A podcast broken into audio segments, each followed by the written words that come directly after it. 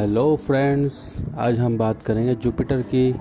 तो जुपिटर को हम बृहस्पति देव, यानी कि देवों के देव, बृहस्पति देव, यानी कि नव ग्रहों में जितने भी हमारे जिनकी भी जो भी इम्पोर्टेंस है, मगर बृहस्पति देव की इनमें सबसे ज़्यादा इम्पोर्टेंस है, क्योंकि बृहस्पति देव ही इन सब के गुरु, हमारे सब के गुरु कहलाए जाते हैं।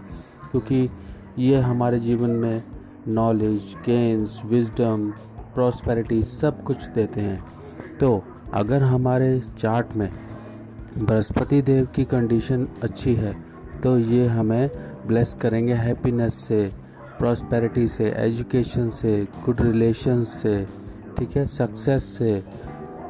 मगर कहीं अगर कुंडली में बृहस्पति देव की कंडीशन ठीक नहीं है तो वो हमारी लाइफ में बहुत सी प्रॉब्लम्स इंडिकेट करते हैं।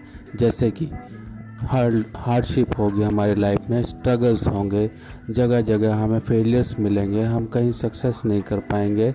यानी कि जो एक, कहते हैं कि हमारे पैर पे बेड़ियाँ बंधी हुई हैं कि हम सक्सेस तो पूरी पूरी कोशिश करते हैं सक्सेस लेने के लिए, पर हमें सक्सेस नहीं मिलेगा।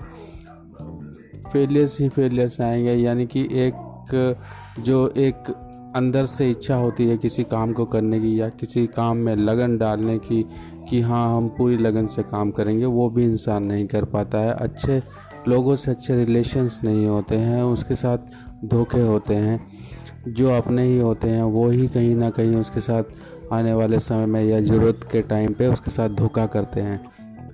तो बृहस्पति देव, हमारी लाइफ में देखिए कितनी इम्पोर्टेंस रखते हैं, यानी कि जो चीज़ें हम जिन चीज़ों के लिए, जिन सुख सुविधाओं के लिए हम मेहनत कर रहे हैं, अगर वही हमको ना मिले तो जीवन किसी काम का नहीं होता है। तो इसी प्रकार हमें अपने चार्ट में ये देखना होगा कि बृहस्पति देव हमारी कुंडली में अच्छे हैं कि नहीं। अगर नहीं हैं तो कुछ छोटे छोटे उपायों के ज़रिए हम अपने बृहस्पति देव को अच्छा रख सकते हैं। उपाय क्या होंगे?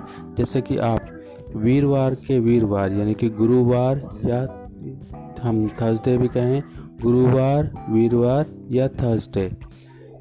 इस दिन हमको येलो कलर्ड चीज़ें, यानी कि पीले रंग की चीज़ों का दान करना है।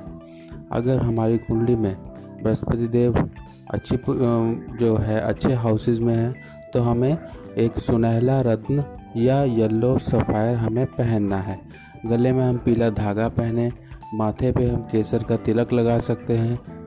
हल्दी जो है जल में मिला के केले के पौधे पे हम चढ़ा सकते हैं और हमें अपने पिता, अपने दादा, बड़े बुज़ुर्गों की रिस्पेक्ट करनी है, अपने गुरुओं की रिस्पेक्ट करनी है। यही छोटी छोटी कुछ चीज़ें और कुछ सावधानियाँ होती हैं जिनसे हम अपने ग्रहों को ठीक रख सकते हैं। चलिए, होप आप मेरी पोस्ट को एंजॉय कर रहे होंगे और काफ़ी कुछ सीखने को आपको मिल रहा होगा।